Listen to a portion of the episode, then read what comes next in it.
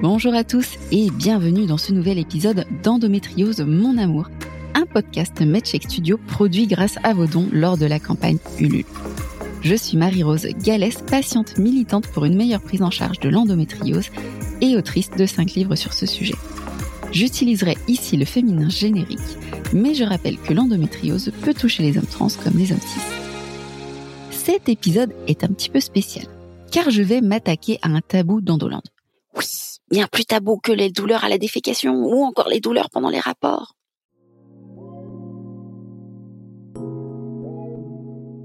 Ces derniers mois sur Internet a tourné en boucle le témoignage d'Ali Léonard une jeune femme qui a confié sa fille à l'assistance publique.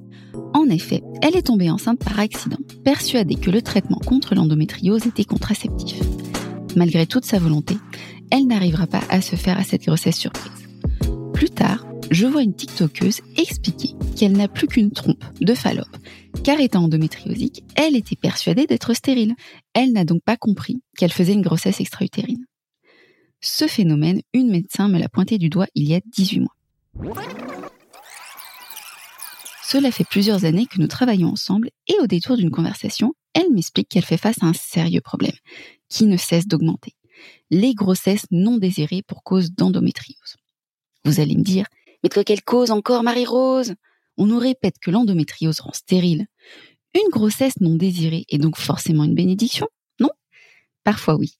Au fil des années, plus d'une abonnée a disparu, pour réapparaître deux ans plus tard, m'expliquant joyeusement que la cigogne était passée à l'improviste. Et parfois non. Dans tous les cas, et à chaque moment de votre vie, il me semble important de vous apporter un accompagnement bienveillant.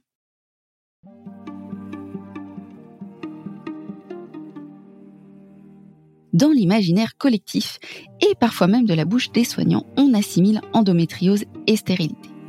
Et c'est là une fois encore vous me connaissez, que le manque de rigueur scientifique se retourne contre les patientes. Car pourquoi prendre une méthode de contraception lorsque l'on est stérile? Pourtant, comme va nous l'expliquer Caroline, stérilité et infertilité sont deux choses différentes. Revenons à mon échange avec cette médecin, où elle m'explique que depuis quelques années, dans les centres IVG où elle travaille, elle voit une augmentation des IVG liée à cette désinformation. Des IVG qui sont d'autant plus difficiles à vivre quand toute la société ne cesse de nous dire que c'est un miracle et que celle-ci aurait pu être évitée si la bonne information avait été délivrée. C'est pourquoi j'ai invité Caroline, sage-femme, afin de répondre aux questions sur le sujet. Bonjour Caroline. Bonjour. Alors, première question. Est-ce que l'endométriose dispense de contraception? Concrètement, si on ne veut pas d'enfant, ou pas à ce moment-là, est-ce que l'endométriose nous empêchera forcément de tomber enceinte? Bien non. Si l'infertilité peut évidemment faire partie des symptômes, c'est pas du tout systématique. Et même s'il y a eu des signes d'infertilité qui ont été suspectés sur certains types de lésions au diagnostic, on va vous dire d'emblée, ça, ça va poser problème. Et même dans le cas où vous savez que vous êtes infertile parce que vous avez vécu des difficultés, euh, voire des échecs à obtenir une grossesse, tout reste possible. La fertilité, c'est extrêmement complexe et nos connaissances, nos outils médicaux actuels, ils ne nous permettent pas de l'anticiper avec une fiabilité suffisante. Si nous, soignants, on vous affirme qu'il n'y a aucune chance, aucun risque, c'est manquer d'humilité. On peut constater des obstacles potentiels, mais on peut jamais être catégorique. Voilà, donc en fait, oui, il y a une différence entre euh, stérilité et infertilité. Stérilité, c'est quand on est sûr et certain, par exemple, quelqu'un qui n'a plus d'utérus. On est d'accord que là, c'est cuit. Mais infertilité, eh ben, il reste des fois, la vie, c'est un peu comme dans Jurassic Park, mais la vie euh, trouve son chemin, surprise. Il est donc important d'évoquer avec son médecin si on a un désir d'enfant ou non, si ce désir est pour plus tard, afin d'avoir un suivi adapté entre contraception, préservation d'ovocytes ou encore PMA. Alors on enchaîne, Caroline. En France, euh, voilà, c'est vrai que quand on entre dans le parcours face à l'endométriose, on prescrit un traitement hormonal. Euh, généralement, c'est la première intention. Est-ce que tous ces traitements ont un effet contraceptif Parce que c'est vrai qu'on a vu dans, l'exemple que je citais plus haut que c'est peut-être un petit peu plus compliqué que ça. Tout traitement hormonal peut avoir des effets sur la fertilité, mais tous ceux de ces médicaments qui sont pas à la base destinés à un usage contraceptif, ils n'ont pas été testés dans ce sens. Donc en fait, on peut pas chiffrer le risque et on peut pas vous donner une évaluation objective de ce risque de grossesse. Et même, on le rappelle pour les contraceptifs qui peuvent aussi être utilisés euh, en, traitement euh, dans l'endométriose, les seuls dispositifs qui ont un taux à 99,9%, c'est-à-dire déjà pas 100%, c'est l'implant et le stérilet hormonal. La pilule contraceptive, c'est 92% d'efficacité. Donc, même avec de l'endo, même sous traitement, même sous contraception, ça reste la même logique. C'est-à-dire que vous avez un symptôme inhabituel, bah, l'idéal, c'est de faire un test de grossesse. Ça permet de savoir, ça permet de s'adapter ensuite. Et je dis ça en ayant parfaitement conscience que pour toutes celles qui ont été déjà confrontées à l'infertilité, un test de grossesse, c'est pas facile. C'est porteur de beaucoup de souvenirs qui peuvent être difficiles, voire franchement traumatiques. Donc, bien sûr, après, c'est à vous de mettre au point vos stratégies personnelles. Mais faut garder cette idée en tête parce qu'une grossesse, elle a toujours intérêt à être découverte assez tôt. Non seulement pour les cas où une IVG peut être envisagée, mais aussi pour le risque de grossesse extra-utérine. Et avoir un abdomen multicicatriciel, que ça soit lié à des éventuelles chirurgies et ou aux lésions de l'endométriose, c'est un facteur de risque pour la grossesse extra-utérine. Plus il y a de cicatrices, plus la grossesse risque de mal s'implanter. Et en plus, l'endométriose joue aussi sur la prise en charge, c'est-à-dire que une euh, grossesse extra-utérine, elle peut être prise en charge par médicament quand elle est diagnostiquée précocement. Si elle est plus tardive, voire qu'on est déjà en situation d'hémorragie, il faut faire une célioscopie et on sait à quel point dans l'endométriose on évite les effractions de la cavité abdominale parce que ça peut aggraver ou faire diffuser certaines lésions. Donc il y a vraiment tout intérêt à faire attention à ce risque. Oui, effectivement, on sait qu'on est sur un sujet qui est très sensible et on pense euh, voilà à tout ce que vous avez pu vivre. L'objectif, encore une fois, hein, de ce podcast, c'est vraiment de vous accompagner au mieux, toujours dans la bienveillance et dans bah, toutes euh, les situations que vous pourrez rencontrer dans votre vie. Donc oui, effectivement, rappelons aussi que euh, la contraception 100% euh, n'existe pas. Hein. C'est le fameux épisode de Friends où Ross découvre que non, les préservatifs ne fonctionnent pas à 100%, que c'est un petit peu plus compliqué. donc voilà, toujours faire attention à soi pour être en phase avec voilà nos choix. C'est l'essentiel.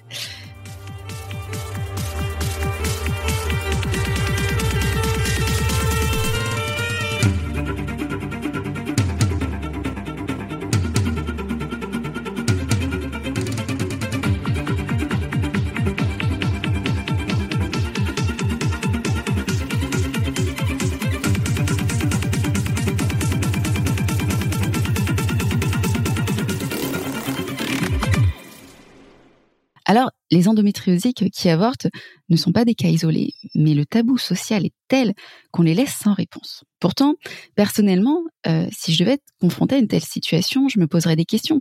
Est-ce que la pathologie que j'ai impose des précautions spécifiques? Déjà, je pense, Caroline, qu'il pourrait être important de rappeler qu'il existe plusieurs formes euh, d'IVG et quelles sont ces formes? Alors, l'IVG, elle peut être médicamenteuse, ça c'est possible jusqu'à 9 semaines d'aménorrhée, et c'est des cachets pour arrêter puis expulser la grossesse. Ou alors, on peut avoir une IVG instrumentale, ce qu'on appelle aussi une aspiration, qui consiste à passer par le col de l'utérus pour aspirer la grossesse, et ça peut se faire ça sous anesthésie locale ou générale, et c'est possible à n'importe quel terme dans les limites légales. D'accord. Alors, est-ce que aussi euh, on sait par exemple que le stérilet en cuivre, quand, on a une endométriose, c'est pas l'idée du siècle comme méthode de contraception?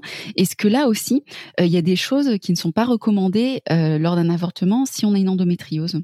Non, les deux méthodes, elles sont possibles en cas d'endométriose parce que l'aspiration, c'est même si on parle souvent d'IVG chirurgicale, c'est un abus de langage. On passe par l'orifice naturel, il n'y a pas de cicatrice, donc euh, quel que soit l'état des lésions, c'est pas en soi une contre-indication. Et de façon générale, il y a très peu de contre-indications à aucune des deux méthodes. Donc après, il peut y avoir à discuter en consultation individuelle des points spécifiques, mais pas l'endométriose en général. Très bien, merci. Alors pour finir, parce que vous, avez cette expérience hein, dans, l'accompagnement euh, euh, des femmes, euh, peu importe leur histoire, est-ce que vous auriez des conseils à donner si là, par exemple, il y a des endométriosiques qui nous écoutent et qui vont avoir recours à une IVG alors oui, moi j'ai trois grands conseils. Déjà, c'est vrai pour tout le monde, mais c'est particulièrement vrai quand on a déjà une maladie gynécologique. Réfléchissez à la méthode que vous souhaitez. Si vous êtes à un terme suffisamment jeune pour avoir le choix entre les deux méthodes, et si c'est une IVG instrumentale, au type d'anesthésie que vous souhaitez. Parce que vous êtes particulièrement susceptible d'avoir vécu des traumatismes médicaux, vous avez un vécu corporel lié à votre utérus, lié au saignement, lié à la douleur qui est déjà très présent dans votre quotidien, et c'est à vous, selon votre historique personnel, de savoir ce qui vous semble le plus adapté, et toutes les réponses sont OK, c'est-à-dire pour certaines, semaines. On veut plus jamais qu'un médecin nous touche si on peut l'éviter et ce sera les médicaments qui permettent de garder de l'autonomie. Et dans l'autre sens, risquer d'avoir plus de douleurs, plus de saignements que d'habitude, c'est l'idée insupportable on veut juste être endormi et ne rien savoir de ce qui se passe. Tout est OK, mais c'est vrai que vraiment, ça vaut le coup de se poser la question avec euh, cet axe-là. Le deuxième conseil, c'est de vous faire confiance sur la gestion de vos antidouleurs. Normalement, idéalement, c'est à nous, soignants, d'aborder ce sujet, mais si c'est pas le cas ou que c'est abordé mais qu'en fait on vous écoute pas et que la prescription d'antidouleur ne vous semble pas adaptée, vous avez l'habitude de gérer votre douleur et vos antidouleurs, faites-vous confiance si l'ordonnance n'est pas adaptée, si on vous a prescrit des ibuprofène mais que vous il y a que le Ponstil qui a peut-être une chance de fonctionner, évidemment que vous prenez votre Ponstil comme vous en avez l'habitude quoi. Vraiment, vous vous connaissez comme toute personne avec des douleurs chroniques, gérez-vous vous-même parce qu'on n'est pas toujours adapté nous même quand on essaye. Et puis la troisième chose, c'est vraiment, et encore une fois, c'est vrai pour tout le monde, mais prenez votre décision avec vous-même en priorité. Vous pouvez penser, votre entourage peut se permettre de vous le dire, et bien pire, des soignants peuvent se permettre de vous dire ah mais une grossesse chez vous c'est un miracle, vous êtes obligé de la garder, bah c'est de la merde comme idée. C'est votre mérite d'être clair. Voilà, c'est votre corps, votre grossesse, votre enfant potentiel, les conséquences sur votre corps, c'est vous que ça regarde. Et l'idéal, ce serait de changer de soignant quand on quelqu'un se permet ça, mais on sait très bien qu'on peut pas toujours le permettre blindez-vous à l'avance pour éviter parce que parce que du coup, si vous votre idée c'est l'IVG, alors vous avez droit à votre IVG et à, ce qu'on ne fasse pas de commentaires. Et c'est vrai pour l'ensemble du vécu, de la même façon comme pour tout le monde, ça peut être facile ou pas, des fois c'est évident ou pas, des fois c'est difficile physiquement ou pas, psychologiquement. Dans tous les cas, vous avez le droit de le vivre à votre façon et d'être accompagné et soutenu en conséquence sans qu'on vous ramène du coup à votre vécu d'un bah oui mais vous forcément avec votre maladie, ça fait partie du tableau dans votre cas précis, mmh. mais on doit vous accompagner à votre façon c'est ça, c'est que soi-même, euh, voilà, bien évidemment que de toute façon, on n'a pas besoin de nous le dire hein, pour qu'on le sache et qu'on le mette dans la balance. Mais effectivement, euh, je pense que c'est vraiment le message de, de ce podcast. Et merci hein, pour toute cette bienveillance. C'est que peu importe votre histoire, votre vécu, vous avez le droit de faire un choix ou un autre. L'idée, c'est d'être en phase avec soi. Et l'idée de ce podcast, c'est vraiment de vous accompagner. On sait que c'est pas un sujet facile, euh, mais ça, ça, nous semblait vraiment important parce que voilà, Caroline fait partie de la même association de médecins que, que le, le médecin dont je vous parlais plus haut, qui entre temps est parti vivre des aventures en Amérique du Sud, hein, comme quoi tout est possible en 18 mois. Mais euh, dans tous les cas, on, est tous d'accord pour dire que voilà, cet épisode il est important pour sensibiliser, pour que vraiment vous fassiez les meilleurs choix pour vous. Ça, c'était notre idée, meilleur choix pour vous, pour votre futur. Alors ça fait sept ans que je mets les pieds dans le plat et euh, je pense que cet épisode sera dans le top 3. Mais si ça peut aider des personnes, eh ben écoutez, ça sera sans aucun regret.